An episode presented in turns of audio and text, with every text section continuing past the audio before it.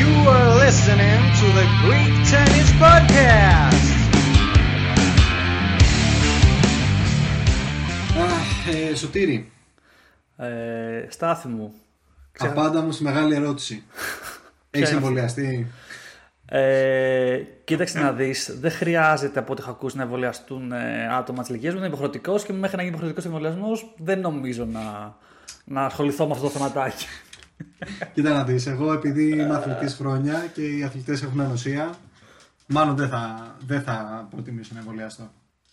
και στην τελευταία. Τέτοιες ήταν λοιπόν οι εκφράσεις που ακούστηκαν από τον Στέφανο Τσιπά και έχουν προκαλέσει τσουνάμι εξελίξεων, τσουνάμι αντιδράσεων, βροχή μετεωρητών ε, με αντιδράσεις σε σχόλια σε Twitter, Facebook και Instagram. Ο κόσμος έχει ξεσαλώσει. Ε, είμαστε κλασικά στην περίοδο τώρα που συζητάμε το ότι ε, ξέρεις, μου θυμίζει το, αυ- την άλλη συζήτηση που γίνεται συνήθως ότι, δε- ότι, είναι, ότι είναι νόμιμο, δεν είναι και ηθικό. Τώρα έχουμε ότι είναι καλό αθλητικά, δεν σημαίνει ότι πρέπει να το ανάγουμε και σε μοντέλο ζωής και εγώ, σε, Σο- σε άτομο που πρέπει να, το, ξέρεις, να τον ακολουθούμε σε ό,τι λέει και ό,τι κάνει. Σαν role model, ας πούμε.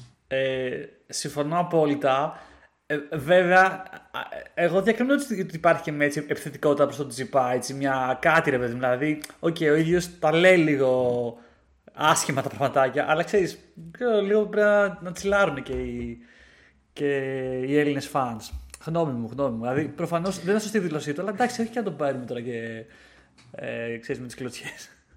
Ναι, εντάξει, κοίτα. Απ' τη μία είναι έτσι. Εγώ, εγώ σε αυτό που λες θα συμφωνούσα απόλυτα ε, στα θέματα τα άλλα που το είχαμε ξαναπεί για το Χάροτζ, ας πούμε, για τέτοιες εκφράσεις του που είναι εκτός τόπου και χρόνου. Μερικές φορές ότι φαίνεται ότι έχει έναν ναρκισισμό, μια εγωπάθεια. Αλλά σε αυτές τις περιπτώσεις θα κράταγα και εγώ τη δική σου στάση. Θα έλεγα ρε παιδιά, αθλητής είναι. Δεν είναι ούτε πολιτικός, ούτε σας έχει υποσχεθεί για κάποιο λόγο ότι ε, ο χαρακτήρας του θα ταιριάζει σε άτομο που ε, που έχει μεγάλη κοινωνική απήχηση.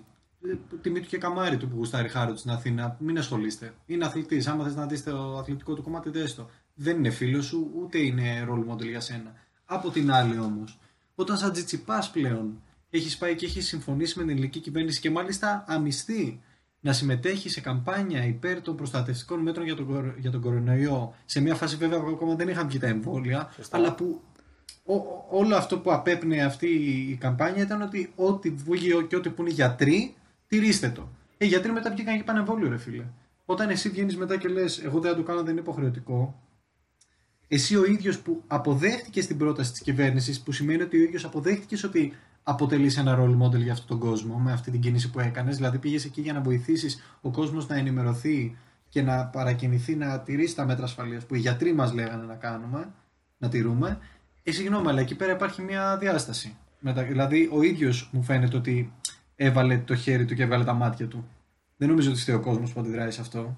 Ε, λοιπόν, ε, εδώ το είπες και μόνος σου βέβαια. Ε, Τότε αυτό που υποστήριζε δεν είναι ότι κάντε εμβόλιο. Ήταν ότι ξέρεις, ε, να είμαστε ασφαλείς, να μένουμε σπίτι. Που πάλι τον κράξαν γιατί μετά είχε πάει για Ντουμπάι. Αλλά και πάλι εκεί ήταν λίγο αμφιλεγόμενο γιατί είχε πάει να κάνει και προπονήσεις μαζί με τι διακοπές του. Δεν είναι ότι Ε, την πρωτοχρονιά, ρε φίλε, δεν ήταν με άπειρο κόσμο σε κλαμπ, με φωτογραφίες, με πανικό, δεν ήταν ε, στο σπίτι χαλαρός. Ε, ναι, ρε παιδί, μάλλον σου λέω ότι και πάλι θεωρητικά και εκεί μπορεί να, να πει κάτι. Ότι ξέρεις, παιδιά, εγώ προπονούμε σε όλο τον κόσμο. Δεν, δεν μπορεί να, να μου λέτε ότι δεν είμαι στην Ελλάδα γιατί πρέπει να προπονούμε ξέρω εγώ, στο, στη Γλυφάδα και τέτοια. Αλλά τέλος πάντων, και το άλλο είναι ότι.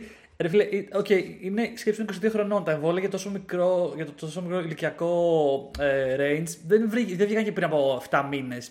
Το θέμα είναι πώς το έθεσε. Κατάλαβες, θα μπορούσε να πει ναι, το έχω, θα μπορούσε να πει, ξέρεις, ναι, το, έχω, το έχω στο πλάνο να εμβολιαστώ, είναι πολύ σημαντικό, αλλά είπε YOLO. Ξέρεις, είπε, ε, Ναι, Κατάλαβες τι λέω. Επίσης, ε, κάπου που έψανα και σε ένα άρθρο για να δω τι παίζει, ρε παιδί μου, επειδή βγήκε ο πατέρας του μετά και τον υπερασπίστηκε και, και λέει ότι οι πιο πολλοί στο tour δεν έχουν εμβολιαστεί, γιατί λένε είναι αθλητές, είναι μικροί και μπλα μπλα και δεν έχουν ε, μεγάλο κίνδυνο, έως ελάχιστο. Ε, ή- ε, το έψαξα και λέει ότι γύρω στο 30% έχουν εμβολιαστεί από το pool των παιχτών στο tour. Οπότε, Ε, είναι, είναι ακριβώς αυτό που είπες. Είναι ακριβώς αυτό που είπες. Ότι ωραία, θέλεις να έχεις ακολουθήσει τη λογική του, όχι του αρνητή, του σκεπτικού. Ναι. του σκεπτικιστή, ξέρω εγώ, δεν ξέρω πώς το ονομάζουν. Οκ, δεκτό. Απλά βρει έναν τρόπο, ρε φίλε, να το πεις ακριβώς επειδή έχει συμμετάσχει σε μια καμπάνια που ξέρεις ότι μπορείς να σου δημιουργήσεις πρόβλημα και σαν άτομο γενικά τα πυρά, ε, βάλε σε συνέχεια από πυρά, ε, πώς το λένε, των ε, καναπεδάκιδων που Ναι, στέλνουν ναι. ε, και γίνονται haters ε, μέσα σε ένα κλάσμα δευτερολέπτου. Πρόσεξε λίγο πώς το λες. Δηλαδή, ξέρεις σε ποιους αναφέρεσαι όταν θα γίνει υποχρεωτικό. Σωστά. Ε, μάλλον δεν ξέρω, μάλλον δεν, δεν τον ενδιαφέρει ιδιαίτερα. Δεν έχει, και φαντάζομαι ότι δεν έχει κάποιον άνθρωπο δίπλα του που να τον προστατεύει πέρα από τον πατέρα του. Να του λέει, ξέρεις, Ο πατέρας δεν τον προστάτευσε σε αυτήν την περίπτωση, έκανε το ανάποδο. So, του είπε: Ξέρεις, πρέπει να σκέφτεσαι, πρέπει να αμφισβητείς, Στέφανε, πρέπει να μην δέχεσαι τα πάντα και ό,τι σου λένε. Σωστά. Δεκτό, ρε φίλε. Αλλά ο πατέρας του είχε ανεβάσει ένα βίντεο, ξέρω εγώ, με ένα γιατρό που εξηγούσε γιατί τα εμβόλια είναι κακά και γιατί όλοι μας λένε να κάνουν τα εμβόλια και δεν πρέπει. Ξέρεις, λίγο τώρα προς το συνωμοσιολογικό, ας πούμε. Οκ, έχουν, έχουν μέσα να εμβολιαστεί 2 δισεκατομμύρια άνθρωποι. Δηλαδή, οκ. Εγώ δεν ξέρω αν είναι αρνητή του εμβολίου. Νόμιζα ότι ρε παιδί μου, απλά επειδή είναι μικρός σε ηλικία, λέει δεν υπάρχει λόγος να το κάνω. Ο πατέρας Ο πατέρας του όμως, ο πατέρας του είναι πιο. φαίνεται τέλος πάντων από τα βίντεο που είχε ανεβάσει ότι είναι λίγο πιο ακραίος. Και ότι προφανώς θα έχει επηρεάσει και το Στέφανο αυτά. Αυτά δεν Τέλος τα πάντων. Α, α, Εγώ θεωρώ ότι ήταν ατυχής η έκφραση, ατυχής η στιγμή. Δεν έπρεπε, μπορούσε να απαντήσει ένα.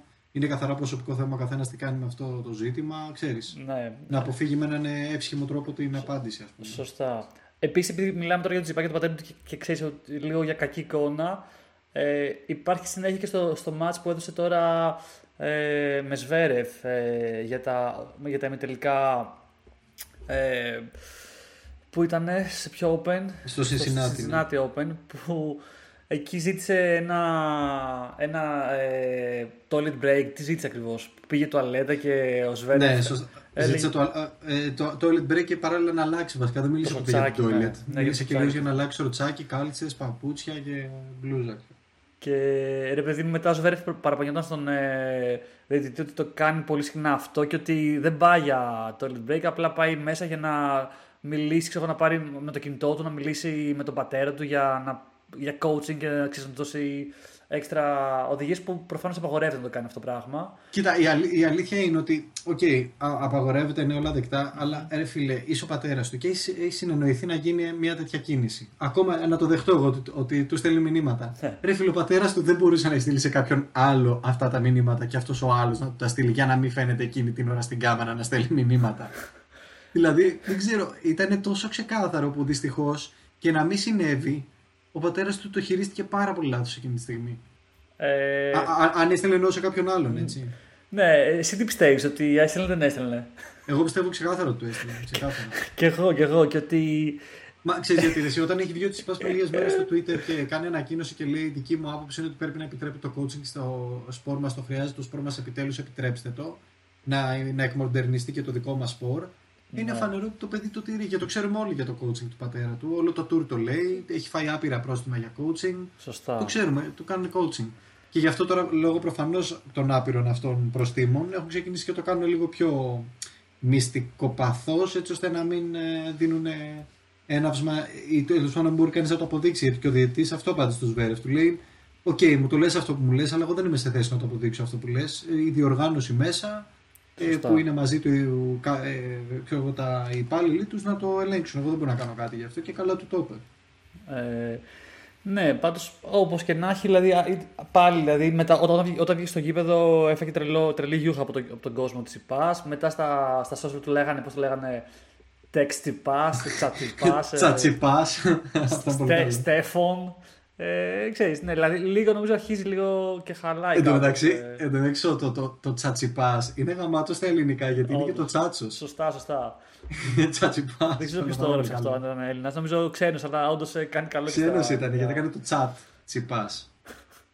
Ε, Πάντως, δηλαδή, πέρα από όλα αυτά, ο, ο Τσιπά νομίζω ότι έχει κάνει πολύ καλά runs τελευταία. Δηλαδή, έχει φτάσει, δύο, σ- σ- ξέρεις, έχει φτάσει στα, στους 4 σε 2 χιλιάρια. Οκ, πολύ καλά runs. Προφανώς θα ήταν πολύ καλύτερο αν έφτανε τελικώ στην Τάπερν κιόλας. Αλλά μ, ήταν και τα μάτσα οριακά. Δεν ήταν μάτσα που τα, τα έχασε τόσο εύκολα. Εντάξει, πάντως, εγώ θεωρώ σωτήριο ότι αυτοί οι δύο ημιτελικοί αναδείξανε τα βασικά προβλήματα του, του στεφανου Δηλαδή, ο πρώτος ημιτελικός ήταν εναντίον στο Ράιλιο Πέλκα. Ένα παίκτη ξεκάθαρα μέτριο, μέτριος παίκτη σε θέμα skiller, παιδί μου, στα, στο, πώς το λένε, στην ανταλλαγή χτυπημάτων. Ε, απλά ένας παίκτης που έχει ένα από τα καλύτερα σερβίς στο tour. Είναι 2-10 το παιδί, 2-11. Οκ, έχει ένα από τα καλύτερα σερβίς, το έχουμε καταλάβει, το ξέρουν όλοι. Και φάνηκε πόσο πολύ υπάρχει ακόμα απειρία στο Στέφανο στο να χειρίζεται τους μεγάλους σερβερ. Θυμίζω ότι είχε χάσει και από το Raonic πέρσι, στο US Open νομίζω. Όχι στο US Open, ε, σε, ένα, ε, σε, σε, ένα, σε ένα Grand Slam είχε χάσει από το Raonic. Okay. Ε, πάλι που είναι ένας επίσης από τους μεγαλύτερους σερβερ. Ε, έχει μια απειρία στο returning. Δηλαδή Όντως. δεν μπορεί να κάνει εύκολα return στους μεγάλους σερβερ και δυστυχώς αυτό είναι ένα πρόβλημα που πρέπει να το λύσει. Γιατί είναι κρίμα να φτάνεις στον ημιτελικό ένα- σε ένα χιλιάρι να είσαι απέναντι στο ράλιο Πέλκα που θεωρητικά για σένα είναι βούτυρο στο ψωμί σου ένας τέτοιος παίκτης. Σωστά. Δεν είναι Ρούμπλεφ, δεν είναι Σβέρεφ. Ε, και, και, πας, και τα πας καλά, παίρνεις το πρώτο set, τον έχεις βρει και πάλι ξαφνικά μετά metal breakdown, τα γνωστά, επειδή δεν μπορούσε να βρει το return, τα παράτησε και στο τέλος πήγε και έχασε με έναν τρόπο πάλι. Ε, Πώς να το πω, άδικο. Το- Τον αδικεί πάρα πολύ στο παιχνίδι, το ότι χάνει αυτά τα παιχνίδια. Εντάξει, μικρός είναι ακόμα, θα ψωμωθεί. Απλά είναι ένα πρόβλημα τέλος πάντων αυτό με τα returns στου μεγάλου σερβερ, το οποίο αναδείχθηκε πάρα πολύ σε αυτό το, το match. Και στο match με το Zverev ε, είδαμε πάλι το πρόβλημα με το, με το mentality του underdog. Δηλαδή, δε, άμα, άμα προηγείται με ένα παίκτη που τον θεωρεί επικίνδυνο για τον ίδιο και βρεθεί να προηγείται, είναι πάρα πολύ εύκολο να γυρίσεις σε ένα τσακ όλη του η ψυχολογία και να καταρρεύσει. Το έπαθε με τον Τζόκοβιτς, 2-0 μπροστά στο Ρολάν Καρό, τα παράτησε όλα μετά, το άφησε. Μμμ. Και με τον Αδάλ το έπαθε, είχε match point στη Βαρκελόνη στον τελικό, το έχασε. Και τώρα με το Σβέρευ, που με το Σβέρευ το ξανά έκανε φέτος. Πάλι ήταν 4-1 μπροστά σε σετ και το είχε παραδώσει. Ε. Ακριβώς με τον ίδιο τρόπο. Δύο, δύο breaks μπροστά και του τα πήρε όλα πίσω άλλος και του το πήρε το μάτς. Και μάλιστα εκεί το πήρε 7-5. Δεν, τον έφτα, δεν έφτασε καν σε tie break. Σωστά. Τώρα δεν, δεν θυμάμαι. Βέβαια με τον Σβέρευ γενικότερα έχει καλό, καλό history ο Τσιτσιπάς στα Φέτος μεταξύ όχι όμως. Ναι, ως... εντάξει, φέτος βέβαια είναι και πολύ hot ο Σβέρεφ. Να πούμε ότι έχει- πήρε και το. Θα τα πούμε όλα. Και το Χρυσός Ολυμπιακούς. Έχει άλλη Σωστά. ιστορία. Και είπε και ο ίδιο ότι, ότι στο παιχνίδι με τον Τσιπάλε ε, έπαιξε, ένιωθε ότι παίζει με το ίδιο mentality που έπαιζε και απέναντι στον Τζόκοβιτ στο τελικό. Ε, όχι στο τελικό, τι λέω, όχι στο, στο μη τελικό με, με τους Εντάξει, κοίτα, Σωτό, το, το παιχνίδι αυτό δεν ήταν νίκη του Σβέρεφ, μην τρελάθουμε. Ήταν ήττα τους Τσιπά. Α τα δούμε τα πράγματα όπως έχουν. Δηλαδή, έπαιξε ένα απίστευτο παιχνίδι ο Σβέρεφ στο πρώτο σετ, συμφωνώ. Στο δεύτερο σετ έριξε λίγο τους ρυθμούς του γιατί λογικό είναι. Έπαιζε με έναν τρόπο που δεν μπορεί κάποιος να παίζει συνεχόμενα, τόσο consistent. Κάποια στιγμή το έχασε. Εκεί ο Τσιπάς πήρε μπροστά, πάει τρίτο σετ, παίρνει μπροστά και ξαφνικά του δίνει break και στο, στα τελευταία τρία game, αν έχεις το θεό σου, ο Τσιτσιπάς, δηλαδή στο, στο game το οποίο πήρε από το 5 πήγε στο 6 και στο tie break, έκανε 15% των σερβίς του. Τα πρώτων μπήκανε μέσα. Ναι, όχι, εντάξει, αυτό είναι καθαρά. Ε, Μα, mentality. 15% αυτό είναι αδιανόητο ποσοστό σε ταινιστικά δεδομένα επαγγελματικά. Να βάλεις δηλαδή από τα ξέρω εγώ έκανε 10-12 σερβίς και μπήκανε το 1-2 πρώτα. Είναι αδιανόητο ποσοστό, αδιανόητο. Ας Και ελπίσουμε. έκανε και δύο double faults μέσα σε αυτό φυσικά αφού όλα ήταν σε δεύτερο σερβίς, κάποια θα χανόντουσαν. Και έκανε και δύο double faults. Ε, ας ελπίσουμε λίγο να το ξαναβρει τώρα που πλησιάζει και το, το Grand Slam. Που κακά τα ψέματα αυτό είναι που στην ουσία, ξέρεις, σε αυτό οδηγούν όλα αυτά τα τουρνουά που γίνονται τώρα. Ε, να πούμε ότι ο Σβέρεφ με την κατάκτηση πέρασε και τον Ναδάλ νομίζω έτσι, πέρασε τέταρτος στο, Σωστά. στο ranking. Και στο race του Turin ξεπέρασε Μπερετίνη και Ρούμπλεφ και βρέθηκε και εκεί νομίζω τέταρτος. Ε, και είναι και πολύ κοντά στο να περάσει και τον ε, Τσιτσιπά στο ranking, ε, γενι- όχι στο... Ε, στο- όχι μωρέ, όχι. Όχι. Είναι, νο- νομίζω. Πο, πο- δηλαδή δεν ξέρω κάτι. Όχι, είναι, είναι, είναι πολύ κοντά, απλά θα σου πω γιατί είναι δύσκολο να τον περάσει. Γιατί ο Σβέρευ στο US Open ήταν φιναλίστ. Α, που έχεις σημαίνει ότι δίκιο. αυτή τη στιγμή Έχεις δίκιο, ναι. ε, υπερασπίζεται 1200 πόντους. Ενώ της Τσιπά είχε χάσει, αν θυμάσαι, από τον Μπόρνατ Τσόριτς. Απίστευτο match στα 5, στα 5 set κλασικά, με ψηλό metal breakdown στο τέλος. Κλασικά Τσιπά, Ναι. στα γνωστά του. Ε, και ε, ο Τσιτσιπάς έχασε από τον Τζόριτς στους 32 που σημαίνει ότι έχει να, ε, να υπερασπιστεί μόνο 90 βαθμούς σε σχέση με τους 1200 του Σβέρεφ. Ναι, Οπότε πιστεύω έχεις ότι δίκιο. πρέπει να πάει πολύ χάλια ο Τσιτσιπάς και να πάει πάρα πολύ καλό ο Σβέρεφ για να τον περάσει. Ε, για να δούμε. Πάντως ε, θα φτάσει μακριά ο Σβέρεφ, αλλά όντως ε, ο Τσιπά, άμα φτάσει ξέρεις, στο ίδιο επίπεδο που φτάσει ο Σβέρεφ, θα πάρει πιο πολλούς πόντους στην ουσία. Αυτό λέμε πρακτικά. Οπότε Όντως, Ναι. Δηλαδή, βασικά για να το εξηγήσουμε, αυτή τη στιγμή έχει 8-3-50 ο Τσιπά, 8-2-40 ο Σβέρευ. Με το που μπουν στο US Open είναι σαν να έχει 7.000 ο Σβέρευ και 8-260 ο Τσιπά. Δηλαδή, σαν να τον περνάει 1.200 πόντους Σωστά. αντί για τους 110 που είναι τώρα. Ε, είναι λίγο παράξενο το πώς γίνεται το, το ranking, αλλά το είχαμε εξηγήσει πιο Είναι- παλιά, ίσως να κάνουμε ένα επεισόδιο να το πούμε πιο αναλυτικά, γιατί, για να, Ναι. ε, με παραδείγματα. Ωραία. Εγώ πάντως το λατρεύω το ranking πάντως του τέννη ο Τέλμια που το πες. Δηλαδή θεωρώ ότι είναι από τα πιο έξυπνα και δημιουργούν έτσι πολύ ωραίο δράμα και άγκρο, ρε παιδί μου. ε, Ο τρόπος που είναι χτισμένο τα rank- το ranking system στο τέννη. Είναι απίστευτος. Ε, γιατί στην ουσία πρέπει συνέχεια να, να, κάνεις, ε, να υπερασπίσεις τον εαυτό σου και να δείχνεις, ξέρεις, ε, αυτά που αξίζεις και δεν μπορείς να επαναπάβεσαι τις, τι είχες κάνει ξέρω, εγώ, πριν ε, τρία χρόνια που λέει ο λόγος. Ε, Σωστό, αλλά απ' την άλλη επίσης με τρελαίνει το γεγονός ότι αν κάπου δεν πας καλά, δεν είναι αναγκαστικά κακό. Γιατί του χρόνου ναι. δεν θα έχεις να υπερασπιστείς βαθμούς σε αυτό το τουρνουά.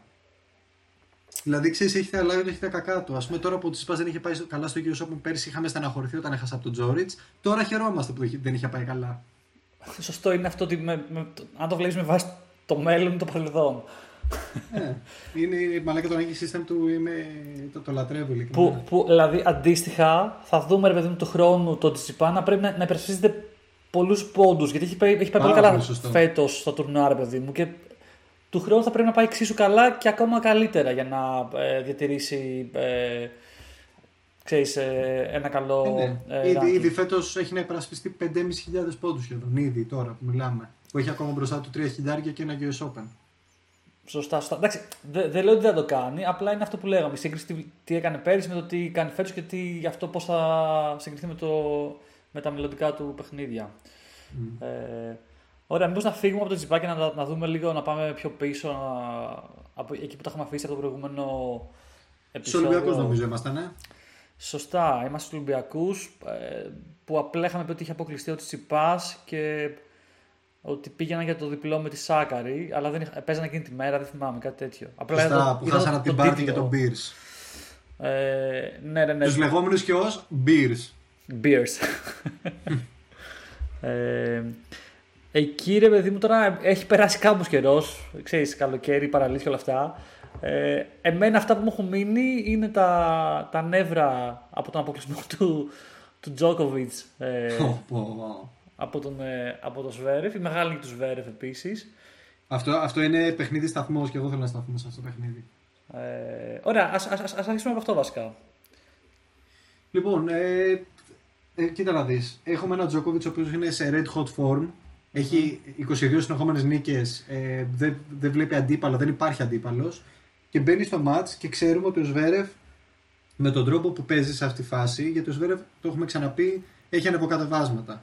Είναι ο τύπος που για μία περίοδο δεν χάνει από κανέναν και μετά χάνει από τον οποιονδήποτε. Σωστά. Ε, αλλά έχει, έχει περιόδους όχι μικρές, δεν είναι δηλαδή για ένα τουρνουά, κρατάει για 20, για 30 παιχνίδια και μπορεί μετά για αντιστοίχως για 5-6 τουρνουά να μην παίρνει αγώνα. Αλλά τώρα ήταν σε αυτή τη φάση την πολύ δυνατή, γι' αυτό και εγώ είχα πολύ ενδιαφέρον να δω, γιατί θεωρούσα ότι ήταν το, το τελευταίο εμπόδιο ας πούμε στο να θεωρήσω ότι ο Τζόκοβιτς είναι άχαστος φέτος. Μμμ. Και κοίτα να δεις που μπήκανε σε αυτό το μάτς και πράγματι ενώ ο Τζόκοβιτς συνέχισε να παίζει στο ίδιο επίπεδο και δεν θα ακούσω από κανέναν ότι το επίπεδο του Τζόκοβιτς δεν ήταν καλό εκείνη την ημέρα, ότι δεν ήταν στα καλά του, ήταν κουρασμένος ή οτιδήποτε, ήταν εξαιρετικά καλά. Και τον κοίταξες στα ίσα ο Σβέρεφ και εκεί ένιωσα για πρώτη φορά ότι σαν ρε παιδί μου να, να, να γίνεται ένα η πρώτη φορά που υπήρξε ήττα ενός από τους Big 3 σε, σε σημείο που δεν είναι για να χάσουν. Όπως είναι τα Grand Slam. Δηλαδή, μέχρι τώρα λέγαμε ότι Σωστά. η Next Gen δεν έχει καταφέρει σε Grand Slam να κάνει τη διαφορά. Εδώ πέρα ένιωσα ότι την έκανε.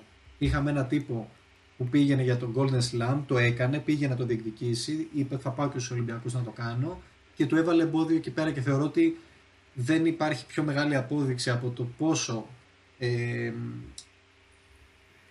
αποδιοργάνωσε τον Τζόκοβιτ αυτή η ήττα που πήγε και έχασε καπάκια μετά από τον ε, Καρένιο Μπούστα. Ε, ναι, έχεις απόλυτο δίκιο. Έχεις απόλυτο δίκιο. Και στην ουσία έφυγε χωρίς μετάλλιο από τους Ολυμπιακούς Αγώνες. Μετά στα- ε, δεν, πήγε, δεν κατέβηκε κανένας και στο Έχεις διπλό. δίκιο, ναι.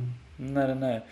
Ε, Εν τω μεταξύ, θυμάσαι που ο Τζόκοβιτς έκανε, είπε ότι είχε κάτι τραυματισμού στο Μάζεκ, κάτι τέτοια έλεγε. ότι- Ψέμα, ψέμα μεγάλο, εντάξει, είναι πολλούς δραματισμού και γι' αυτό ρε φίλε την κατέβηκε και στο διπλό. Δηλαδή, Ναι. πας για τη Σερβία, πας για, για δι- διεκδίκηση μεταλλίου και ξαφνικά θυμάσαι μόλις χάνεις και από τον άλλον στο singles που ήθελες να πας απλά για να πάρεις το χάλκινο. Ε, ότι στο διπλό δεν μπορείς να παίξεις. Στο διπλό σιγά τι θα κάνεις, ας πούμε, θα κάνεις τα μισά από αυτά που θα κάνεις στο μόνο και λιγότερα. Εντάξει. Ναι, ήταν λίγο. Και το- Προτίμησε να πάει να παίξει με τον Παύλο Καρένιο Μπούστα και μάλιστα με τραυματισμούς που όπως είπε ο ίδιο ήταν παλιοί και πολλοί. Άρα δεν ήταν κάτι που πήγαινε εκείνη την ώρα.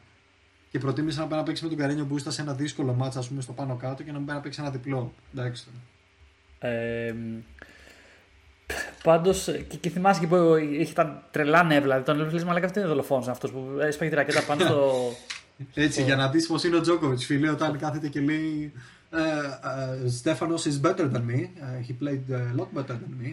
Αυτές τι μαλακίες που λέει όταν κερδίζει, ξαφνικά όλοι είναι οι καλύτεροι από τον ίδιο. Ε, αλλά- Μαλάκα, Είναι σε κάτι σημεία ο Τζόκοβιτς, ρε φίλε, που μου βγάζει αυτό που έλεγε ο Ναδάλ για τον Τζόκοβιτς πριν από λίγους μήνες. Που έλεγε ότι εγώ δεν είμαι τόσο στοχο, στοχοπροσιλωμένο όπως ο Τζόλε στο να κερδίσει όλα τα Grand Slam στον κόσμο και να βγει πρώτος. Δεν τρελαίνομαι τόσο πολύ.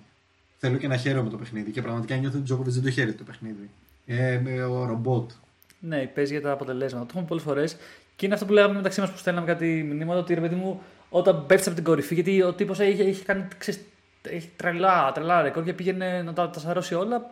Επονάει κιόλας. Δηλαδή, ξέρεις και που. Ναι, και είναι αστείο γιατί και πάλι θα τα σάρωσε όλα. Και πάλι αυτό που έχει κάνει μέχρι στιγμής είναι σάρωση. Δεν το συζητάμε.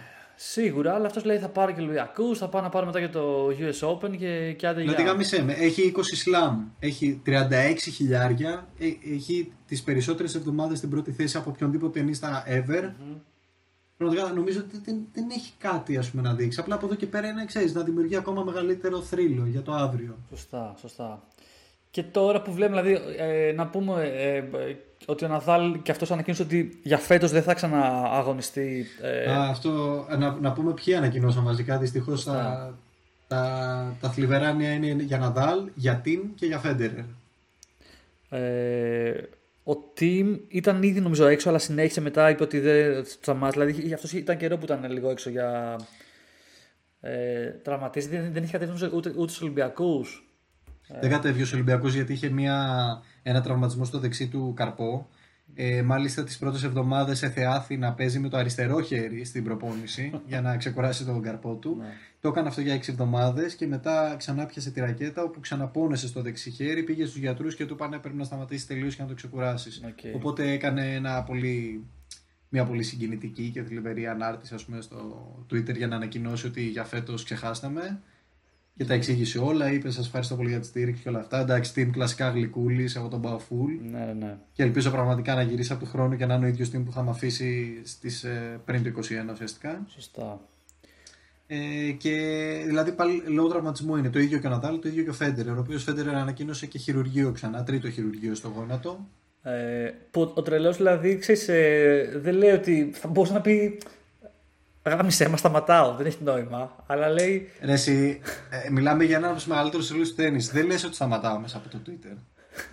Ε, εννοώ ότι, ξέρεις, λέει ότι και από το team του ρε παιδί μου, ότι, ότι για να συνεχίσεις πρέπει να κάνεις αυτό το χειρουργείο και μετά, ξέρεις, πάμε πάλι από την αρχή τσούκου τσούκου. Εγώ πιστεύω ότι το κάνει γενικότερα για την υγεία του αυτό, για να μπορεί να περπατάει κανονικά. Γιατί αν δεν το κάνει, προφανώς σε 15 χρόνια θα έχει πρόβλημα στο περπάτημα ο Φέντερ. Αυτό είναι το θέμα του. Αλλά θυμάσαι που, συχα- που στη- τι, τι απάντηση είχα δώσει εγώ για το Wimbledon; Που σου είπα ότι φέτος δεν θα ξαναπέξει το Wimbledon. Ε, ναι, το έχεις πει, το θυμάμαι. Το- Και Και να ξέρεις, εγώ, θεω- εγώ θεωρώ ότι ο, Τζο, ο Φέντερερ θα σταματήσει, θα σταματήσει τυπικά ε, το τέννις με exhibition game. Δεν πιστεύω ότι θα ξανακατέβει σε τουρνουά. α, λες ε, τόσο πολύ. Ε, Ρε, εσύ τι να κατέβεις σε τουρνουά, τώρα; Θα γίνεις 41-42 χρονών με τρίτο χειρουργείο που σημαίνει τουλάχιστον εξάμηνο. ναι. Και στο εξάμηνο να γυρίσει όπως είχε γυρίσει στο Ντουμπάι που πήγε και έπαιξε με το Daniel Evans. Που είχε, θυμάσαι, είχε παίξει τελείως ας πούμε Ναι. προ, πώς το, δοκιμαστικά και είχε χάσει, αλλά δεν έχει νόημα να κάνει πλέον δοκιμαστικά. Τι να κάνει δοκιμαστικά γιατί; Και να φτάσει στα 50 του. Πάντως, εντάξει, εγώ φαντάζομαι θα είναι η κλασική διαδρομή, θα κάνει το χειρουργείο, θα δούμε που θα πάει, θα το πούμε θα πάει καλά, άμα θα κάνει μπλα μπλα φυσιοθεραπεία στα σχετικά. θα κάνει προπονήσεις, θα δει πώς θα πάει και μετά, ναι, ίσως να πει ότι ξέρεις τι, άστο καλύτερα. Δεν, δεν βγαίνει. Ναι. Πιο πολύ να σου πω την αλήθεια για τον Ναδάλ στεναχωρήθηκα. Ο Ναδάλ ήταν αυτός που το περίμενα. Και για τον Τιμ το περίμενα και στην τελική ότι είχε και, και ψυχολογικούς λόγους να μείνει λίγο εκτός. Γιατί όποτε γύρνε και έτρωγε ήττες που δεν ήταν καθόλου Όντως. Ε, λογικές για τον ίδιο. Αλλά για τον Ναδάλ στεναχωρήθηκα. Δηλαδή περίμενα ότι okay, θα έμεινε έξω από Ολυμπιακούς, έμεινε έξω από κάποια τουρνά και περίμενα ότι θα γυρίσει ξανά μαχητής. Και τον βλέπω να λέει μέχρι τέλος του έτους. Δηλαδή μιλάμε, τα έχει χτίσει όλα. Είναι 7ο στο race του Touring, θα ήταν στους ATP Finals και ξαφνικά δεν τα παρατάει όλα που σημαίνει ότι όντως είχε προβλήματα. Και ελπίζω απλά όλα αυτά να, να, να, ε, να είναι πολύ προληπτικό αυτό που κάνει και όντως από 22 να τον έχουμε ξανά γιατί θα είναι too much ρε φίλοι ξαφνικά μέσα σε ένα χρόνο το Big 3 να γίνει Big 1. Ε, δεν, δεν ξέρω κατά πόσο. Δηλαδή μου φαίνεται με εντυπωσιακό που ε, δεν κατεβαίνεις στο US Open να υπερασπιστεί, ξέρεις, το να μην. ή Μόνο και μόνο να, να μην τον περάσει μπροστά του Τζόκοβιτς. Δεν ξέρω δηλαδή, κατά πόσο. Τι είπαν για τον τραυματισμό ακριβώς, τι, τι ακριβώς ε, έχει πάθει στο. Νομίζω abdominals ήταν στο Nadal. Τι ήταν. Αλλά δεν. Στα, στους abdominals, ε, στα, στα πλάγια. Στα πλάγια στο γόνατο, τι είναι αυτό, ρε. Στους πλάγιους, στους πλάγιους κοιλιακούς νομίζω. Α, κοιλιακού. Οκ. Α, Αυτό είναι και. Αλλά δεν είμαι σίγουρος, δεν, είμαι- δεν το λέω με σιγουριά. Οπότε όσοι παρακολουθείτε το podcast πηγαίνετε ψάξτε το μόνο. σας. Google it, Google it. Google it bro. Ε, Οκ, για να δούμε. Πάντως, δηλαδή, ξέρεις, είναι λίγο ναι, σαν να ε, κάνει ένα μόνος του περίπατο ο Τζόκοβιτς. Βέβαια, περίπατο. Εννοούμε για του Ε. Big 3, δεν κάνει περίπατο. Ε, δεν θα είναι και περίπατος. το όχι, πρωτάθλημα. όχι. Γιατί, δηλαδή, όντως, δηλαδή, βλέπουμε Ζβέρεφ, Μεντβέντεφ, Τσιτσιπά και Ρούμπλεφ βάζω μέσα. Δηλαδή, ο Ρούμπλεφ, Ναι, ναι, εννοείται. Μα ε, το, το απέδειξε με το Medvedev ναι, δε, τώρα στο Cincinnati. Πολύ δύσκολο να απολύσεις ε, τώρα Medvedev στα τελικά. Αν έχει κερδίσει, που είναι πολύ του hot, γιατί αυτός, να πούμε για Medvedev, Του ότι hot, πραγματικά. Ερχόταν από ε, άλλη Από το Medvedev. χιλιάρι στο Τορόντο, με, με, Σωστά. χωρίς να έχει χάσει σετ, πήγαινε πάρα πολύ δυνατά ο Medvedev. Δηλαδή έκοψε, ένα, έκοψε την πορεία ενός ε, ε, εκείνη την ώρα που πολύ δυνατού αντιπάλου και με, με έναν αντίπαλο που είχε 4-0 head to head μέχρι εκείνη τη στιγμή. Έτσι. Δηλαδή με τι ψυχολογία μπαίνει σε ένα τέτοιο μάτς. Σωστά, σωστά. Ε, οπότε ναι, είναι πολλοί παίχτε που ε, θα πρέπει να. Θα, θα, θα βρει μπροστά του και ο Τζόκοβιτ για να φτάσει στην πρώτη θέση. Βέβαια, κλασικά, sorry sorry που διακόπτω, αλλά πρέπει να το πούμε γιατί λέει μια Medvedev. Κλασικά Medvedev προς- πρωταγωνίστηκε πάλι στην κομμωδία που φτιάχνει ο ίδιος στο μυαλό του. Πήγε και στούκαρε πάνω σε μια κάμερα με το χέρι του. Και όσο καθόταν. Βέβαια, ήταν και το turning point εκεί, γιατί έχασε την ψυχολογία του έτσι. Αποδιοργανώθηκε ο Medvedev. Οπότε γι' αυτό βοήθησε πολύ το Ρούμπλεφ. Αν και το εκμεταλλεύτηκε και μπράβο του. Αλλά πάλι ο Medvedev, καθώς του δένανε το χέρι, ε, σιγοψιθύριζε στον εαυτό του ότι θα τους κάνει μήνυση στο τουρνουά, ξέρω εγώ, για την κάμερα. Ό,τι να είναι. Είναι απίστευτος, ρε φίλε, απίστευτος. Αλλά ε, δηλαδή με, με αυτό που είχε γελάσει. Ενώ με τη τσιπά με αυτά που κάνει δεν είναι κάτι να πεις. Ε, α, ε, ε, τον τυπά μας έκανε και γελάσαμε πάλι. Ξέρεις αυτά που ε, το δικά του. Ξέρεις γιατί ρε Το εσύ, σκέφτομαι. για, γιατί, ο- γιατί ο Τσιτσιπάς δεν έχει καθόλου κωμωδία στο παιχνίδι του. Γενικά είναι, δημιουργεί πάρα πολύ δράμα ο Στέφανος. Ναι. Και αυτό το πράγμα το βλέπεις και από τους αντιπάλους του. Όποιος είναι αντίπαλός του, δημιουργείται rivalry. Α, Είναι ο Ζβέρεφ, υπάρχει έντονο rivalry. Είναι ο Ρούμπλεφ, έντονο rivalry. Δηλαδή μπαίνει μέσα στο match και όχι να σου σκάσει χαμόγελο. Όντως, όντως, όντως. Ε, ναι, αυτό- Μιλάμε, είναι λες και τους σκότωσε τη μάνα. Ναι. Εντάξει, οκ, έτσι έχει μάθει. Έτσι, έτσι μπορεί ο ίδιο να είναι συγκεντρωμένος και να αποδίδει. Είναι απολύτως αποδεκτό. Ναι, ναι, ναι. Δε- α- αυτά τα πράγματα είναι λίγο τυχαία. Δεν νομίζω ότι ο Medvedev ε, νοιάστηκε για το πώς θα φανεί στον κόσμο. Γιατί αυτοί οι άνθρωποι ασχολούνται όλη μέρα με το πώς θα νικήσουν. Σιγά μην ασχολείται με το πώς θα φανεί. Σωστά. Απλά του έχει κάτσει ωραία με το χαρακτήρα. Έχει ξεδιπλωθεί ο χαρακτήρας του, ρε παιδί μου, και έχει πολύ ωραία, πολύ ωραία στοιχεία ο Medvedev. Όντως, όντως. Και να πούμε και ότι με, και με Μετβέντεφ έχει ε, μεγάλη ε, αντι, αντιπαλότητα ο. Μπράβο. Ο, ο, ο Τσιπάς. Medvedev στην τελευταία του συνέντευξη στο Τορόντο που τον ρωτήσανε ποιος είναι ο μεγαλύτερος rival, το, το Τσιπά ανέφερε. Ναι, Είναι αστείο, μαλακά. Όλοι το Τσιπά θα λένε. Ε, αλλά ειδικά ο Μετβέντεφ, ε, ξέρεις, υπάρχουν και κάτι βιντεάκια στο YouTube που είναι ξέρεις, ένα compilation από, από όλες τις διαμάχες που, έχει- που είχε με τον ε, Τσιτσιπά. Ε, ξέρω, εγώ, από παιδιά ρε παιδί μου, που ξέρω, από 18 χρονών που παίζουν ή και από πιο πριν. και βρι- βρίζουν μάνες, πέρα δεν ξέρω τι λένε, βρίζουν εθνικότητες. Bullshit Russian. το λέει. Εντάξει, είναι μαλακά το Τσιπάς. Έχει πει Bullshit Russian το. Το, το Μετβέντεφ ξέρω που είναι η μάνα του για Όντως, ό- Ρωσίδα και είναι και ο ίδιος μισός Ρώσος. Ε, ρε. Και είχε πει και, το, και τον διαιτητή στο Μοντε Κάρλος, στα διπλά με τον Πέτρο φέτος, που του λέει γύρνα, γύρνα πίσω στα Futures, where you belong. Που ο αδερφός του είναι στα Futures. Ω, σωστό, σωστό. Δηλαδή σωστό. εντάξει, ρε φίλε. εκεί. Και, και, και από ένα σερβο, με ποιον είχε, που είχε αποκλειστεί από ένα σερβο ε, σχετικά πρόσφατα. Ε, Από τον Γκράινοβιτ, από τον Φίλιπ Γκράινοβιτ. ε, νομίζω είχε κάποιον άλλο ρε. Από τον Γκράινοβιτ, από τον Σίγουρα. Γκράινοβιτ. Πολύ πρόσφατα. Ναι, ναι. ναι. Που εκεί πέρα είπε, ξέρω γάμο της Σερβίας μου, κάτι τέτοια έλεγε. Εντάξει, ε, δηλαδή. Εντάξει, τώρα δεν είναι, δεν είναι το πρωταρχικό του πράγμα να φτιάξει τέτοια χαρακτηριστικά του, γιατί δεν είναι μέσα στο παιχνίδι του, αλλά εγώ θεωρώ ότι επηρεάζουν και το παιχνίδι του. Γιατί τελικά έχει καταλήξει ο Τσιπάς στα δικά μου μάτια να είναι ε, ο λόγος που παίρνουν αυτοπεποίθηση οι άλλοι μεγάλοι παίκτες της γενιάς του. Γιατί όταν κάποιος παίρνει νίκη από τον Τσιπά, τις οποίες της δίνει απλόχερα τελευταία, ναι. Ε, παίρνει τρελό boost. Ότι νίκησε από τον Τσιπά. ναι, δεν έχει άδικο. Δηλαδή ο Σβέρεφ τώρα μαλάκα θα πάει στο US Open και θα είναι θεός, ας πούμε. Γιατί μετά πήγε στο Ρούμπλεφ και τον αποδιοργάνωσε. Τον ήξε 6-2-6-1, κάτι, κάτι αστείο. Ναι, ναι, το, το, για πλάκα το πήρε, για πλάκα. Δίνει σε όλους boost, ρε φίλε. Boost στο Ρούμπλεφ, boost στο, Τσι- ε, στο Σβέρεφ, boost στο Medvedev. Σε όλους. Γιατί τους κάνει να δημιουργεί ένα έντονο rivalry. Στο τέλος ο ίδιος νιώθει underdog και χάνει το παιχνίδι καθαρά από mentality και ανεβάζει το mentality του αλλού.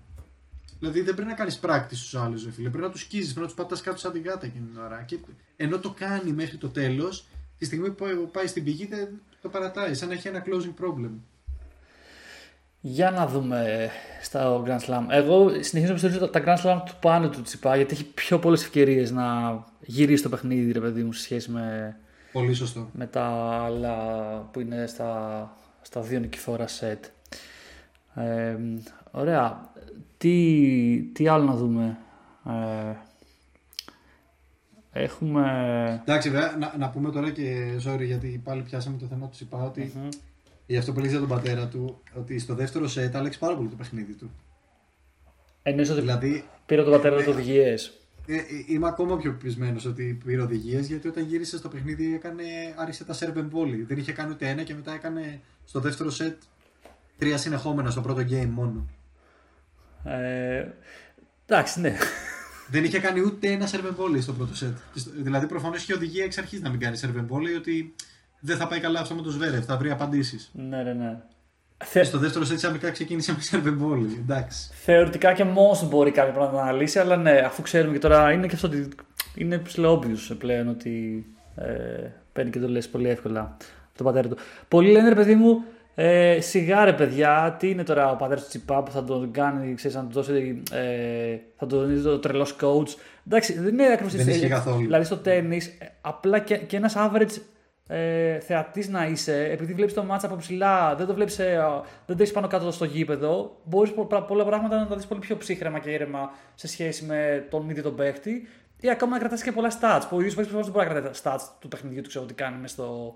Ε, Ακριβώς, σε κάθε ακριβώς. game. Οπότε παίζει πολύ ε, σημαντικό ρόλο το να δέχεσαι πληροφορίες εκτός ε, γηπέδου από κάποιον άλλο που το βλέπει σαν θεατής. Σωστό, πολύ σωστό. Ε, να πούμε ότι είχαμε κάποια. Ε, ε, από τους Ολυμπιακούς μέχρι, ε, μέχρι εδώ που είμαστε σήμερα, δηλαδή που περιμένουμε να, να αρχίσει το US Open, είχαμε και πολλά 250 που έγιναν μετά τους Ολυμπιακούς. Που εκεί ποιος τα σάρωσε, τα πιο πολλά. Τι έγινε εκεί; Ε, και σίγουρα έχουμε το Root που ε, ε, ε, μάλιστα θυμάμαι είχε κερδίσει νομίζω ήδη τα δύο όταν μιλάγαμε στο προηγούμενο πο- ε, podcast και λέγαμε αν θα κάνει το hat trick και έχεις το δίκιο, έκανε. Έχεις δίκιο, έχεις δίκιο, ναι, ναι, ναι. Και το έκανε. Μετά το άλλο το πήρε ο Ισνερ που το πήρε για έκτη φορά ε, στην Αμερική. Ε, είχαμε Γιάννη Ξίνερ στο 500 στο Washington που το σήκωσε. Ε, σωστά. Ε, μετά είχαμε και νομίζω ότι Τσιπάς έκοψε την πορεία του, του Ρούντι, όχι. Ε, Το Root, ναι, στο, στο Toronto. στο Τωρόνο, στο χιλιάρι. Ε, να σου πω την αλήθεια, ήταν ένα πολύ, πολύ καλό μάτς. Δηλαδή, Όντως. ό- όταν εκεί πέρα ο Τσίπας έδειξε ξεκάθαρα την ε, απόσταση που υπάρχει με τον Ρούντ, αλλά θα ήθελα σε αυτό το σημείο να πω ότι επειδή το συγκεκριμένο μάτς το είδα ολόκληρο, ο Ρούντ δεν ήταν σε μέρα. Ναι. Βέβαια, μπορεί να μου πεις ότι ήταν πολύ καλά και τα top spin και τα back spin του Τσιπά, το δέχομαι, αλλά είχε, έχει αποδείξει ο Ρούντ, αν μη τι άλλο, ότι και στα hard courts δεν είναι. Είναι υπολογίσιμο μέγεθος και στα hard courts. Ε, Αλλά εκεί το, τον αποδιοργάνωσε τελείω ο Τσιπάς. Πιστεύω ότι ήταν και η ώρα του να χάσει. Δηλαδή δεν, δεν μπήκε με καθόλου καλή. Δεν είχε καθόλου καλή παρουσία. Ο Ρούντ έκανε πάρα πολλά unforced errors. Ναι, ναι, ναι. Άσχετα από ότι Τσιπάς έπαιξε πολύ καλά, παράλληλα έπαιξε πάρα, πάρα πολύ άσχημα ο Ρουντ. Οπότε δεν νομίζω ότι αυτό είναι πραγματικά το κλάσ που περιμένουμε να δούμε σε αυτούς τους δύο. Πιστεύω ότι θα δούμε πολύ πιο ωραία μάτς ανάμεσά τους, ακόμα και στο hard. Ε, εν τω μεταξύ, επειδή τώρα κοιτάξτε το, το draw του, του Τσιπά που είχε στο, στο Toronto, ε, ε, εκεί ήταν φίλε που και είχε κερδίσει πιο νωρίς και τον. Ε, Πώς λέγεται, τον Ούγκο Ούμπερτ, ο οποίος τον είχε βγάλει εκτός. Ε, Ναι, γενικά ήταν της εκδίκησης, ισχύει. ε, το οποίο μάλλον αυτό το έχει φούλο τσιπά. έτσι, Δηλαδή θυμάμαι και με τη αφό πάλι 3-0 εκεί. Ε, 2-0 πόσο, Ε, γι' αυτό σου λέω, δε- τρελαίνεται, τρελαίνεται, δημιουργεί rivalries με όλους. Ναι, ναι, ναι. Που... Δηλαδή είχε πλάκα γιατί βγαίνανε τα site εδώ τα ελληνικά και λέγανε Εκδίκηση, τώρα θα πάρει την εκδίκησή του από τον Ουμπέρ. Την πήρε. Μετά τι αφού θα πάρει την εκδίκησή του από τον Αφό. Την πήρε. Θα πάρει την εκδίκησή του από τον Τζόκοβιτς. Παντού Όντως, δημιουργεί όντως. rivalries, είναι απίστευτο. Το οποίο βέβαια του βγαίνει σε καλό από αυτή τη λογική. Κατάλαβες ότι αν καταφέρνει. Και, δηλαδή, άμα θέλει, δηλαδή, άμα τσαντισμένο και θέλει να κερδίσει κάποιον, τον κερδίσει κατά κάποιο τρόπο. Απλά.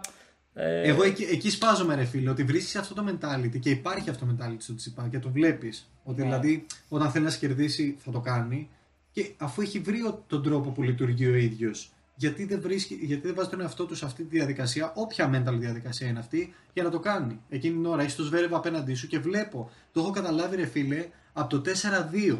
Σκέψου για να το κατάλαβα εγώ, ο Άκυρος που το έβλεπα στην τηλεόρασή μου, πόσο πολύ μέσα του υπήρχε. Για να το καταλάβω εγώ, στο 4-2 έχω καταλάβει ότι θα χάσει να ξέρεις το.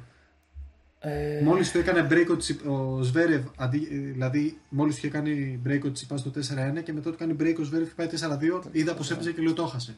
Το χάσε, το χάσε, τον έβλεπα. Έπαθα αυτό το mental breakdown που παθαίνει. ναι. Πάντως, Δεν επειδή έχει αυτό, καταφέρει αυτό να το γυρνάσει. α, αυτό που είπαμε για αντιπαλότητα, που να χτίσει αντιπαλότητα, ε, δεν ξέρω, το, το έχεις δει του Μάικλ Τζόρνταν το Last Dance. Το, στο Μαλάκι απίστευτος, αυτό ακριβώς είχα στο μυαλό μου. Ε, που ο, ο τύπος τε, τελείωσε τεχνητά. Ήθελε να δημιουργήσει αντιπαλότητα, να, να βρει κάτι μικρό από κάποιον που θα έπαιζε για να παίρνει το γαμίσει μετά. Κατάλαβες. Α, ε, μα, ε, ε, αυτό ακριβώς είχα στο μυαλό μου να το έλεγα. Ότι Ναι. ο, τον Τζόρνταν είχα που πήγε και το έκανε επίτηδες. Είδε πώς λειτουργεί ο οργανισμός του Ακριβώς. Και αντί για να πάει αντίθετα, να πάει σε ψυχολόγους να την βρει αλλιώς, θα, θα, χτι- θα, θα λειτουργήσει όπως θέλει ο οργανισμός να λειτουργήσει για να αποδώσω. Μες στραβοκοίταξε ρε στο διάδρομο. Ακριβώς. Δεν θα σε πάρω διάλογο. Τώρα θα δεις τι έχει να γίνει. Θα σε κερδίσω 7 φορές. Θεός. Ναι, θεωρητικά είναι και αυτό θα μπορούσε να το χρησιμοποιήσει ο Τσιπά. Δεν- δεν- Πανέξυπνος, ρε φίλε, ναι, πανέξυπνος. δεν ξέρω αν είναι το κατάλληλο, αλλά σου λέω ότι υπάρχουν τρόποι να, να δουλέψεις και με βάση το πώς συμπεριφέρεσαι ε, Έτσι πάνω είναι. κάτω. Ε, λοιπόν, οπότε για να δούμε στη μεγάλη λίστα των πραγμάτων που έχουμε, τι, τι άλλο υπάρχει, να, τα- να, τα- να τα καλύψουμε όλα. Ε, α, έχουμε να πούμε ότι ε, κάποιοι παλιοί, παίχ- ε, κάτι παλιοί παίχτες που είχαν λίγο πέσει, έκαναν ε, κάτι ω- ωραία runs ε, τελευταία, όπως ο... Στο Cincinnati. Ναι, ναι, ναι, όπως ο, ο, ο Πέρ, ο οποίος όχι μόνο στην Cincinnati και στα άλλα tour είχε, είχε, είχε ανέβει τελευταία, αλλά Ισχύει, στην ισχύει. Cincinnati- στην Cincinnati είχε φτάσει, έφτασε στις 8 νομίζω, που, που Ναι, ναι. σταμάτησε. Αποκλείστηκε από Ρούμπλεφ. Και από ό,τι διάβασα λέει ήταν ε, η πρώτη φορά μετά από το ε, 13 που φτάνει σε, σε Masters σε προημιτελικά. Ναι, ρε, ναι. Κάτι ήταν τέτοιο. πολύ- ο Πέρ είχε συνεχόμενες ήττες ξανά και ξανά. Είναι που η Γαλλική Ομοσπονδία τον απέκλεισε από τους Ολυμπιακούς λόγω συμπεριφοράς. Σωστά. Και γενικά είχε πέσει πάρα πολύ. Εγώ νόμιζα ότι θα σταματήσει το τέννη. Το, είχα- το είχα πει και σε ένα άλλο podcast ότι θεωρούσα ότι κάποια στιγμή θα ανακοινώσει ότι σταματάει. Αλλά για κάποιο λόγο δεν ξέρω τι έγινε. Πήρε τα πάνω του. Έπαιξε πάρα πολύ ωραία. Πήρε μεγάλες νίκες. Ε, ναι, επίσης είχαμε τον το, τον Μονφίλ, ο οποίος ε, έπαιξε με Ρούμπλεφ. Ε, πες, γενικά, ο Μονφίλ είναι πολύ ωραίο να, να το βλέπεις να παίζει. Δηλαδή παίζει ε, πολύ. Είναι ο πιο, νομίζω είναι ο πιο αθλητικός παίκτης στο, στο τέννη.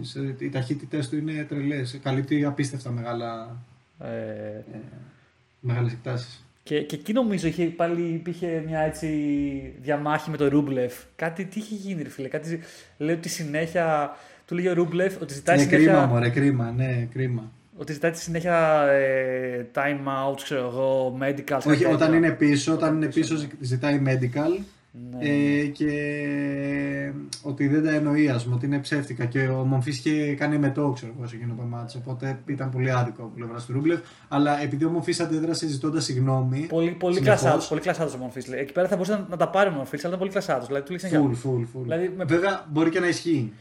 Όπως και να έχει και να ισχύει, θα μπορούσε πάλι να, να το παίξει ντίβα σε φάση τι είναι αυτά που μου λέει, φίλε, ξέρω εγώ. Ή, ή έλεγε sorry, Ειδικά sorry. τώρα που έκανε μετό, ναι. Ναι. Θα πεις να πει «Ε, sorry, sorry, sorry. Του λέει ε, ε, πιστεύεις ότι τα κάνω επειδή sorry, δε. Και μετά εντάξει τα βρήκαν. Δηλαδή έδωσε τα χέρια και συνέχισε. Αλλά Δώσανε, ναι, και χέρια. Ναι. είχε ενδιαφέρον. Και ο Δημητρόβ, για πες, ε, εκεί τι είχαμε. Που... Ε, ναι, και, και ο Δημητρόφ πήγε πολύ καλά και είδαμε ο Γκριγκόρ Δημητρόφ, ε, ο οποίος είναι. από τους πιο- Ε, εμένα μου αρέσει πάρα πολύ το παιχνίδι του. One-sided backhand, ε, one- one-handed backhand. Δεξίς, ωραίος, μου αρέσει ε, πολύ το παιχνίδι και έχει, έχει και μεγάλες διακρίσεις στην πορεία του. Απλά είχε πέσει το τελευταίο καιρό και με τραυματισμούς και τα γνωστά. Επανήλθε τώρα και πήρε μεγάλες νίκες κι αυτό. Νίκησε Ρομπέρτο Μπαουτίστα Αγκούτ, που είναι στα top ονόματα αυτή τη στιγμή στο τένις και μάλιστα με 2-0 σετ. Αλεξάνδρ Μπουμπλίκ που επίσης είναι σε πολύ καλή φόρμα. Και οκ, έχασα από τον Μεντβέντεφ, θεωρώ ότι έπεσε πάνω σε τοίχο πολύ νωρίς. Αν δηλαδή δεν είχε μπροστά του τόσο νωρίς βρει Σωστά. τόσο φορμαρισμένο παίκτη, θα είχαμε δει και άλλες νίκες. Και θεωρώ ότι θα τον ξαναδούμε πλέον. Θεωρώ ότι πήρα στο πίτι από αυτές τις νίκες. Ότι... Γενικά χάρηκα πολύ που είδα σε αυτό. Ε, Παίκτες που είχα να δω 1,5 χρόνο. Δημητρόβ, Περ, Μομφής. Ήταν πολύ ωραίο που του είδαμε όταν, ε, να, να παίρνουν μεγάλες νίκες σε αυτή τη φάση. Ε, Επίσης, αν δεν θυμάμαι. το- Βασικά δεν θυμάμαι. ε, ο- επειδή βλέπω και Σίνερ τώρα που, είχε, που, είχε, που τον κέρδισε ο Πέρες στα στους 8, όχι στους 16. Ο Σίνερ είχε, είχε σήκωσε κάποιο τουρνουά σχετικά πρόσφατα. Κάτι, Το κάτι- 500 το 500, στην ναι. Ουάσιγκτον. Ε, που, δηλαδή και αυτός μου κάνει εντύπωση πως κατάφερε. Όχι, δεν έχασα από τον. Ο Ίσνερ, από τον, ο Ίσνερ ε, έχασε από τον Μπέρ. Ο Ίσνερ- Σίνερ, ο που Ίσνερ, έχ- ε, ο Σίνερ έχασε όχι, τον ο- Ίσνερ, φίλε. Έχασε τον Ίσνερ ο Σίνερ. Ακριβώς, ακριβώς. Ναι. Ο, ο, ο Σίνερ γενικά τον τελευταίο καιρό, εντάξει, το περιμέναμε κάποια στιγμή, ρε φίλε. Είναι 20 χρονών παιδί. Κάνει ανεβοκατεβάσματα. Βέβαια στην τελική σήκωσε τη Washington, οπότε έκανε κάτι καλό τον τελευταίο καιρό για τον Προφα- ίδιο και πήρε αυτό που προφανώς. πήρε από αυτό. Προφανώ, πολύ καλή νίκη. Ναι, Ε, ναι. Και έχει, έχει ανέβει πόσο ε, στο rank στα, στα 16, ε, είναι νούμερο 16 Τώρα είναι νούμερο 16, ναι. στα 20 του, δηλαδή η σκέψη έχει, πάρει, έχει ήδη μαζέψει πόσο βλέπω 2,7 εκατομμύρια, δηλαδή ξέρεις, ε, ο τύπος ε, πάει... Είναι πάρα πολύ νωρίς. Ισχύει, Ναι, ισχύει. Ο ρε. Σίνερ σε πολύ μικρή ηλικία. Για κάποιο λόγο τον έχουμε ε, ότι γίνεται upset όταν χάνει. Ακριβώς. Ήδη στα 20 του. Ακριβώς. Λέμε ότι έχασε ο Σίνερ. Απλά τον τελευταίο καιρό ε, έχει αρχίσει να γίνεται λίγο λιγότερο αποδοτικός, δηλαδή αποτελεσματικός μάλλον. Δηλαδή φέτος έχει γράψει 16 ήττες και 30 νίκες. Ε, και οι ήττες του ναι, μάλιστα ναι. είναι πολλές φορές και uncharacteristic. Δηλαδή έχασε από τον Κρίστοφερ Οκόνελ στην Ατλάντα σε ένα 250 Μμμ. ε, που είναι το νούμερο 132 στον κόσμο, ας πούμε. Ε, Έχασα από τον Jack Draper που είναι το 309 στον κόσμο που είχε κάνει ένα πολύ καλό run εκείνη την περίοδο στο 500 του Λονδίνου. που παίζει, έχασε τον πρώτο γύρο νομίζω ή όχι. Ο- Ναι, ακριβώς. Και τα δύο Ναι, αυτά ναι. ήταν πρώτου γύρου ήττες. Δηλαδή έκανε κάτι αν χαρακτηριστικ ήττες και όλα. Η πρώτη του ήττα που δεν περίμενα ήταν με τον Άρθουρ Ρίντεργνεχ. Αυτό τον. ε, ε, το Γάλλο που έχει αρχίσει να μ' αρέσει, ρε παιδί μου, που είναι λίγο μεγαλύτερος, αλλά φέτος για κάποιο λόγο εμφανίστηκε αν και 26 χρονών. Τώρα έκανε ένα breakthrough ωραίο. Ναι, ναι, ναι. Ήταν η πρώτη μεγάλη ήττα του, του Σίνερ που δεν την περίμενα φέτος. Ε, Επίσης, ε, τώρα και, και, και ο κύριος ε, αρχίζει να παίρνει συμμετοχή στο τουρνουά, αλλά χάνει πολύ, ξέρεις, πολύ γρήγορα τελευταία που δεν μου αρέσει και πολύ. Κάτι είχε δηλώσει κιόλα λέει ότι σκέφτεται να σταματήσει και το τέννη. Ε, εντάξει, Κατάλαβα. με αυτό δεν, δεν, δεν έχει τόσο κίνητρο βασικά. Το κίνητρο Ναι. του είναι να διασκεδάζει τον κόσμο, να το κάνει show. Οπότε. Και Ε, τώρα άρα- και με όλο το, το pandemic και όλα αυτά δεν είναι και η τέλεια περίοδος για τον. Κυριό, όπω ακριβώς για τον Μομφή. Και αυτός είχε χάσει πολύ το κίνητρό του χωρίς το κοινό. Ε, δεν ξέρω, ας ελπίσουμε να μην φύγει γιατί δεν ξέρω. Ε, φίλε, με άρεσε πάρα πολύ να το βλέπω να παίζει. Είναι. Ε, ξέρεις, και ας Να χάνει. απόλαυση, να απόλαυση. Ναι. Και ήταν να παίξει τώρα νομίζω και με τον ε, Άντι Μάρι, αλλά κάτι αποσύρθηκε για έναν τραυματισμό που είχε στο, ε, στο πόδι και έπαιξε με κάποιον άλλον. Ποιο τρούνα τρέχει τώρα που παίζει ο Μάρι, που κέρδισε. Ακριβώς, ακριβώς. Ε, παίζει ένα 250 στο. Ε, Πώς λέγεται, να δεις, στο, στο Σα- Σαλέμ. Σάλεμ. Στο, ναι, στο Winston Salem Open, το οποίο είναι ένα 250 πριν το US Open, που συνήθως εκεί δεν παίζουν μεγάλα ονόματα, είναι η εβδομάδα προετοιμασίας. Μμμ. Και μάλιστα είναι και η εβδομάδα που είναι τα qualifiers για το US Open, οπότε α, ακόμα λιγότερο το κίνητρο για να παίξει κάποιος αυτό. Ναι. Ε, δηλαδή συνήθως παίζουν σε, σε τέτοιου είδους τουρνουά, τώρα σαν αυτό δεν παίζουν πολύ πίσω σε ranking, γιατί πολύ πίσω σε ranking κυνηγάνε το qualifier στον Grand Slam. Έχεις δίκιο, Παίζουν ναι. αυτοί οι ενδιάμεσοι, οι οποίοι θα είναι στο main draw κατευθείαν, στους 128, Ε, αλλά δεν είναι και από τα τοπονόματα που διεκδικούν ας πούμε, να πάνε πολύ βαθιά στο τουρνά. Δηλαδή οι πρώτοι δύο είναι Παύλο Καρένιο Μπούστα και David Goffin. Ε, με τον Noah Robin έπαιζε, που ήταν lucky loser και επιλέχθηκε 11 ώρες πριν το match. Δεν είχε πολύ ώρα να προετοιμαστεί. Το νούμερο 306 στον κόσμο είναι. Παρ' όλα αυτά η νίκη του Μάριο εδώ ήταν πολύ ενθαρρυντική για μένα. Όντως. Χάρηκα πολύ να τον βλέπω να παίζει λες και είναι το νούμερο 1 ξανά στον κόσμο γιατί έτσι έπαιξε απέναντι στο Ρούμπιν. 6-2-6-0. Τώρα να δούμε με το Francis Tiafoe που είναι πιο, πολύ πιο challenging. Ε, ναι, όντως, όντως. Νομίζω ότι αφού είχε βγάλει έξω και τον ε, Federer. Ε, φίλε, εντωμεταξύ θέλω χωρίς να κοιτάξεις, ε, χωρίς να κοιτάξεις το, το ranking, τι πιστεύεις, τι ranking είναι ο, ο Αντιμάρη τώρα; Χωρίς να κοιτάξεις όμως, πες με ένα νούμερο. Ε, έχει πέσει πάρα πολύ. Εσύ, πόσο να πω, ξέρω εγώ. Είναι. Ε, Μην λίγο κλέβει. πάνω από- Δεν, δεν έχω δει, δεν έχω δει. Ε, θα έλεγα δεν από πάνω από 100, θα πω 97. Είναι 114. Οχ. Αλλά εγώ νόμιζα ότι, τα- Λες. ότι σε φάση ήταν ξέρω εγώ 70, 80. Αλλά... Ναι, και εγώ δεν μπορεί, και- μπορεί, έλεγα, μπορεί και να έλεγα πολύ. Ξέρω, απλά Ναι, επειδή ναι. όπως με ρώτησες, καταλαβαίνω προς τα πάνω. Ε, αλλά οκ, ναι, εντάξει, λογικό είναι γιατί προφανώς είχε μεγάλη εποχή. Ε, ωραία. Και ε, τώρα στο US Open που αρχίζει, πότε αρχίζει, αρχίζουν εδώ και αυτή τη εβδομάδα τα, παίζουν τα qualifiers. τα qualifiers και από Δευτέρα 30 Αυγούστου ξεκινάμε.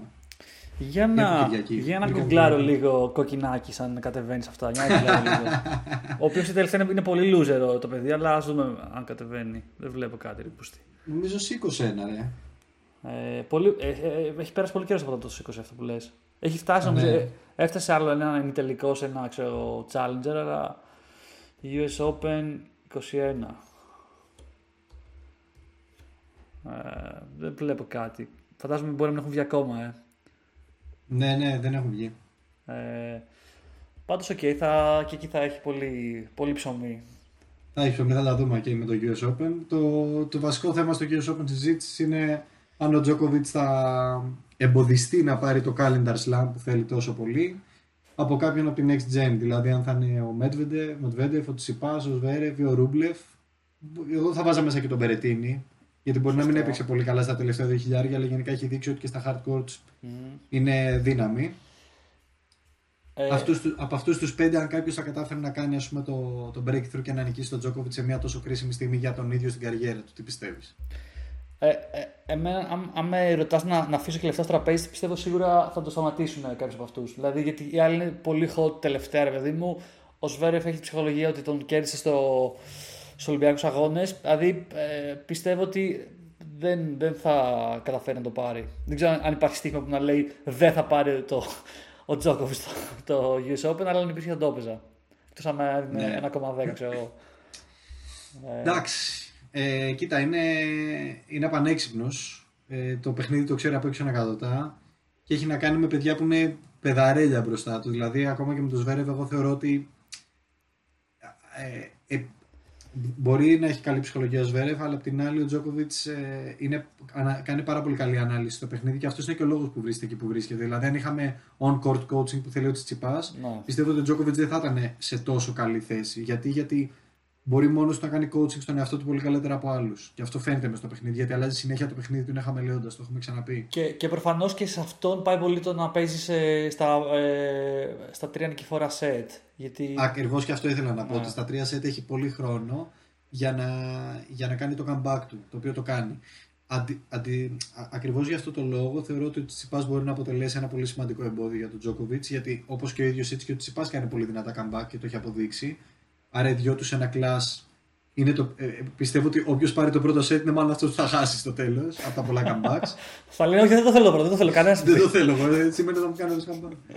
Ε, ο, ο Μετβέντεφ πάντα είναι. Θα, το, θα περίμενα ότι θα ήταν η μεγαλύτερη απειλή, αλλά τώρα με την ήττα από το Ρούμπλεφ που ήταν. Ο Ρούμπλεφ αυτή τη στιγμή από τους νεότερους είναι μακράν ο χειρότερος. Σωστά. Δηλαδή όταν, όταν είναι να παίζει με top 10 παίκτες δεν, δεν αποδίδει πολύ. Όπως και ο Σβέρεβ, αλλά για το, τις τελευταίες μέρες τον είδαμε να παίζει εξαιρετικά. Άμα συνεχίσει έτσι θα είναι contender για να νικήσει τον Τζόκοβιτ. Και πάνω απ' όλα σώτο είναι το, το draw, έτσι. Γιατί στον draw θα φαγωθούν και μεταξύ τους κάποιοι από αυτούς. Δεν θα παίξουν όλοι με τον Τζόκοβιτ. Ναι, προφανώς, αλλά και ο Τζόκοβιτ, παιδί μου, θα, θα βρει μπροστά του 2-3 σίγουρα που θα είναι ε, Κοίτα, top 20. Τζόκοβιτς με, Ποιο; Τζόκοβιτς με Τβέντεφ είναι σίγουρο τελικό. Α, Επειδή είναι ένα-δύο, ναι. Ναι, δεν μπορεί να φτάσουν πιο νωρίς να τα πούνε. Οπότε στον τελικό μαζί. Ο Τσιτσιπάς, αν είναι στον τρό του Τζόκοβιτς, θα βρεθεί μαζί του. Άντε να είναι ο Σβέρεφ στον τρό από κάτω. Μαζί με τον Μετβεντεφ. Μετά μένει Μπερετίνη και Ρούμπλεφ, ας πούμε. Δηλαδή το θέμα είναι αν ο Ρούμπλεφ ή ο Μπερετίνη μπουν από την πάνω πλευρά και αν ο Τσιτσιπάς είναι στην κάτω πλευρά του πάνω ντρό και ο Ρούμπλεφ ή ο Μπερετίνη είναι στην πάνω πλευρά του πάνω ντρό. Οπότε θα βρουν νωρίτερα τον Τζόκοβιτς και μετά θα βρει τον Τσιτσιπά στους ημιτελικούς, ας πούμε. Ε, by the way, υπάρχει ακόμα. Ε, ε, βασικά τώρα τι είναι. Ε, Είναι τρίτος ο. Ναι, δεν, δεν- δεν είναι καθόλου κοντά το Medvedev έτσι για να περάσει ο Τσιπά πάνω το Medvedev στο ranking του match. Όχι, όχι, είναι πολύ. Βέβαια, ο Μεντβέντεφ εδώ. δεν- Όχι, γιατί υπερασπίζεται το ημιτελικού πόντους. Υπερασπίζεται 720 πόντους. Να, οκ. Οπότε και, και να χάσει ο Μεντβέντεφ από τον πρώτο γύρο και να νικήσει ο Τσιπάς στο τουρνουά σημαίνει ότι θα πάρει 2.000 βαθμούς ο Τσιπάς και θα χάσει 720 ο Μετβέντεφ. Που νομίζω. Όχι, εκεί εντάξει, εκεί θα γίνει, αλλά είναι ακραίο να χάσει ο Μετβέντεφ πολύ νωρίς. Όχι, ναι, εντάξει, δεν θα χάσει τον. Εντάξει, ποτέ δεν ξέρεις, αλλά δεν νομίζω κι εγώ. Δεν Εντάξει, νομίζω. κοίτα, πάντως αν το σήκωνε ο Τσιπάς, αν φτάσουμε εκεί και συζητήσουμε αυτό, αν το σήκωνε ο Τσιπάς και ο Μετβέντεφ ήταν σε. Ήτανε είτε. σ- ή- Αν, αν ε, έχανε στον ημιτελικό Μετβέντεφ και ο Τσιπάς το σήκωνε, πράγματι θα τον πέρναγε. Εντάξει, άμα, το, σηκ- άμα σηκώσει τον πρώτο Grand Slam ο Τσιπάς, το, το λιγότερο που θα μας νοιάζει θα είναι αυτό νομίζω. Θα, Ακριβώς αυτό, ναι. Σιγά τώρα το νούμερο 2, το νούμερο 3, δεν παίζει ρόλο. θα βγούμε στην ομόνα, θα λέμε καλά έκανε και δεν εμβολιάστηκε. Γι' αυτό το. για... Ή, ο, ξέρεις, στα γκρουπάκια των εμβολίαστων, να, να, σηκώνει Grand Slam. Όσοι δεν Ο δικός εμβολιάζονται. μας, ο δικός μας Στέφανος. Καλά, μαλάκα, σίγουρα θα, θα έπαιζατε για σκηνικά στα γκρουπάκια των εμβολίαστων. Ότι δείτε, θα δείτε, ο παιχτούν, θα Τσιπάς παιχτούν ξέρει. full. Θα, θα παιχτούν full, full. Θα αρχίσουν όλοι το τέννις αυτοί. Τα παιδιά θα στείλουν στο τέννη. Ε, Ναι, εντάξει, εγώ, εγώ δεν κρίνω να πω την αλήθεια ιδιαίτερα τις επιλογές αυτές. Δεν είναι η δική μου, δική μου επιλογή, αλλά θεωρώ ότι είναι πράγματα που θα πρέπει να μένουν απλά στο σπίτι του καθενός. Δεν, δεν θα πρέπει να μας ενδιαφέρει τι κάνει ο καθένας. ναι, Εντάξει, όχι, το ότι βγαίνουν τώρα και κάνουν διαδηλώσεις και τέτοια τον εμβολιασμό, εντάξει τώρα. Είναι ακρότητες. Αλλά ο καθένας σας κάνει ό,τι θέλει. Εγώ θεωρώ ότι είναι πολύ προσωπική ερώτηση το αν, αν εμβολιάστηκε κάποιος ή όχι. Δικό του θέμα, ρε φίλε.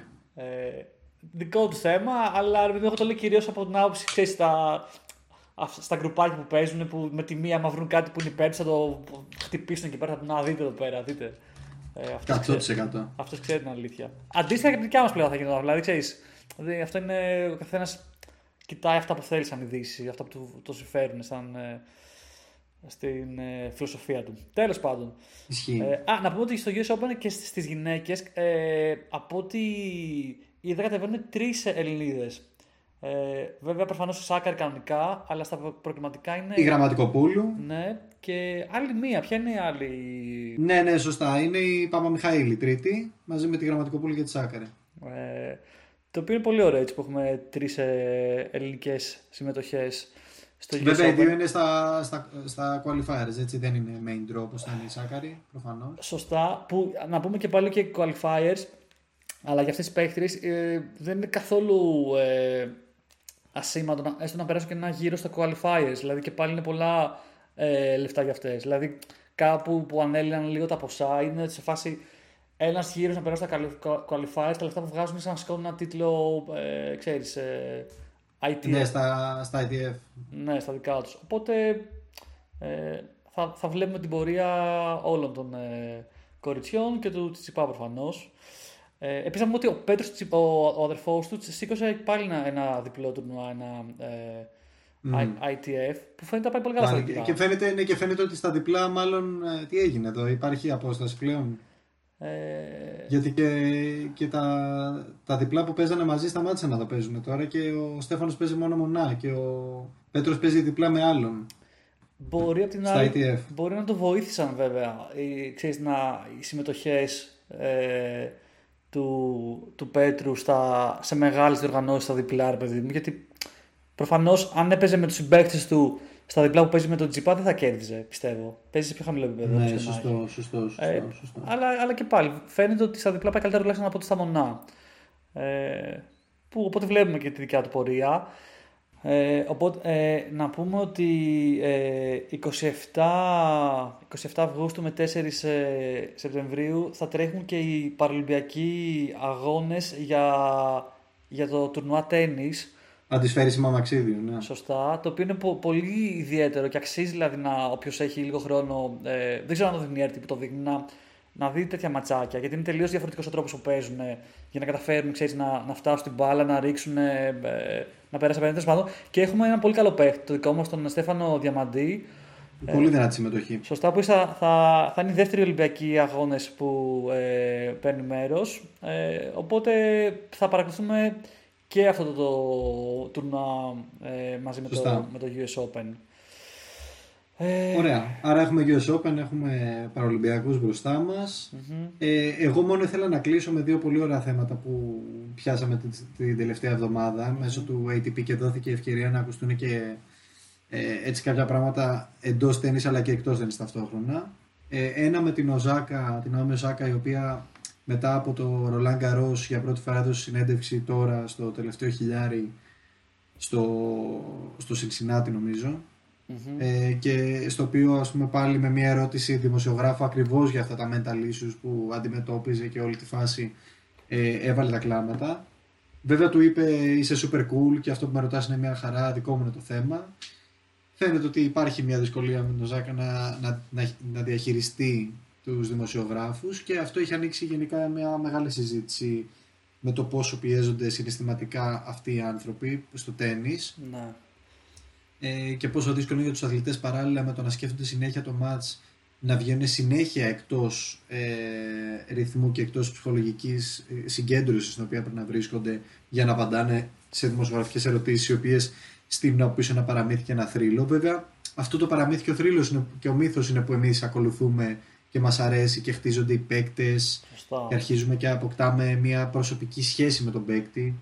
Οπότε για μένα η συνέντευξη είναι πολύ χρήσιμη στη διάδοση του τέννις. Απ' την άλλη καταλαβαίνω και τον Σάκα η οποία εντάξει μπορεί να πω ότι είναι λίγο τραβηγμένο ότι, ότι ας πούμε αυτό που της έλεγε στα Grand Slam στο Roland Garros ότι αν δεν έρθεις για συνέντευξη θα φας πρόστιμο. Μου φαίνεται λίγο τραβηγμένο να τρώει πρόστιμο κάποιος για να μην κάνει τη συνέντευξη. Δηλαδή δεν είναι στα πλαίσια του τέννη. Απ' την άλλη, τη θέλω τη συνέντευξη γιατί γενικώς ε, μου χτίζει τον παίκτη. Καταλαβαίνω ποιον έχω απέναντί μου και όταν βλέπω ένα μάτς μετά ε, σκέφτομαι και άλλα πράγματα. Και το καθένας πώς βλέπει το παιχνίδι και τι απάντηση επέλεξε να δώσει σε μια συγκεκριμένη ερώτηση, γιατί έχασες, ποιο ήταν το σημείο που ένιωσες το turning point το match. Με ενδιαφέρει να ακούσω την άποψη του αλλού. Προφανώς, βλέπεις το χαρακτήρα του παίχτη, ρε παιδί μου. Δηλαδή πέρα από το ταινιστικό χαρακτήρα, βλέπεις και πώς σκέφτεται, πώς επικοινωνεί τις ε, σκέψεις του. Επίσης, εμένα μου, μου, έρχεται και λίγο, μου φαίνεται και λίγο αντιφατικό το ότι ε, δεν θέλω να είμαι δημοσιογράφο, αλλά βγάζει και ένα ντοκιμαντέρ στο Netflix για τη ζωή μου. Δεν ξέρω πώς πώς δένουν αυτά τα Ναι. δύο. Σωστό αυτό που λες. Ε, αλλά φαντάζομαι ίσως να σου λέει άλλο να κοντρολάρω εγώ ακριβώς τι θα βγει και άλλο να με ρωτάει καθένας την αρλούμπα του και να πρέπει να απαντήσω. Δεν ξέρω. Κυρίως νομίζω κο- κολλέγει ο Σάκας στο ότι γίνεται ακριβώς μετά το παιχνίδι και ότι είναι υποχρεωτικό αυτά τα δύο. Ίσως, Ότι ίσως. δεν το κάνω στο χρόνο με την ισχύα μου που θέλεις εκείνη την ώρα μετά που εγώ ε, έχω, ε, έχω περάσει δύο ώρες απίστευτης αυτοσυγκέντρωσης που μετά θέλω να ξεδώσω, θέλω να ηρεμήσω, θέλω να, να κάνω λίγο retrospect, ας πούμε, τι συνέβη κτλ. Ε, και εκείνη την ώρα μου ζητάς, ας πούμε, να, να έρθω και να σκέφτομαι πώς θα μιλάω, γιατί αν πω κάτι που είναι λάθος, μετά μπορεί να γίνει ολόκληρο θέμα. Οπότε πρέπει να προσέχω πάρα πολύ εκείνη τη στιγμή το τι θα πω και δεν θα ξεκουραστώ για το επόμενο μάτσο που είναι την επόμενη μέρα, ας πούμε. Αν είναι ειδικά αν είναι νίκη. Αν είναι ήττα αντίστοιχα, ε, νιώθει προφανώς και η ίδια και καλά κάνει και το νιώθει, ότι γίνομαι βορά ας πούμε, σε ένα κολοσσέο. Ότι, οκ, ελάτε να δούμε όλοι μαζί την ε, ηττημένη Οσάκα η οποία έχασε με ανατροπή και ελάτε να δούμε την ξενερωμένη, στραβωμένη φάτσα της και τι θα απαντήσει πόσο κακή παίκτρια είναι. Οπότε δεν μου φαίνεται παράλογο αυτά που λέει. Απ' την άλλη, θεωρώ ότι η συνέντευξη είναι μέρος του παιχνιδιού και ότι χτίζει ακόμη περισσότερο τη- το κέφι μας να παρακολουθούμε τένις. Ε, ναι, θα συμφωνήσω μαζί σου. Και, αλλά το χειρότερο νομίζω που εκεί λίγο έγινε χαμός είναι το αυτό ρε φίλε, ότι τρώγανε, έτρωγε και μεγάλα πρόστιμα αν δεν πήγαινε στην συνέντευξη. Δηλαδή εκεί λίγο. Ε, Και εγώ εκεί χαλάστηκα. και νομίζω με, μετά. το, με το Roland Garros που της έκανε bullying και της έβαζε. Σωστά. Εμείς σας ενημερώνουμε ότι αν δεν έρθετε, ε, υπάρχει ακόμα και πιθανότητα να σας αποκλείσουμε από το Roland Garros. Και μετά όταν η ίδια παρετήθηκε, ξαφνικά όλο το, όλα τα Grand Slam κάνει και μια ανακοίνωση και λένε Α, τι κακό. Ακριβώς, να ακριβώς. στηρίξουμε τους παίκτες και την ψυχολογία τους και πριν από μία μέρα τους είχαν κάνει bullying. OK, εντάξει. Ναι, ναι, ναι. Δε... Οπότε και αυτή η κίνηση λίγο βοήθησε. να δει, Δηλαδή, βοήθησε για Σωστά. α, μελλοντικά παιχνίδια, μελλοντικές παίχτε που θα έχουν την, ε, τα ίδια Ναι. θέματα. Και το άλλο θέμα που ήθελα να εστιάσουμε είναι το ATP Safeguarding Policy που είχες δει και εσύ και μου το συζητήσαμε. Μμμ. Ε, που εκεί τι, τι λέει αναλυτικά; Ε, ουσιαστικά, ε, εγώ θεωρώ ότι όλο αυτό ξεκίνησε από το, από το Σβερεύ. Από, από την κατηγορία τέλος πάντων για ενδοοικογενειακή βία που έγινε από την πρώην γυναίκα του Σβέρεφ εδώ και 1,5 χρόνο. Μμμ.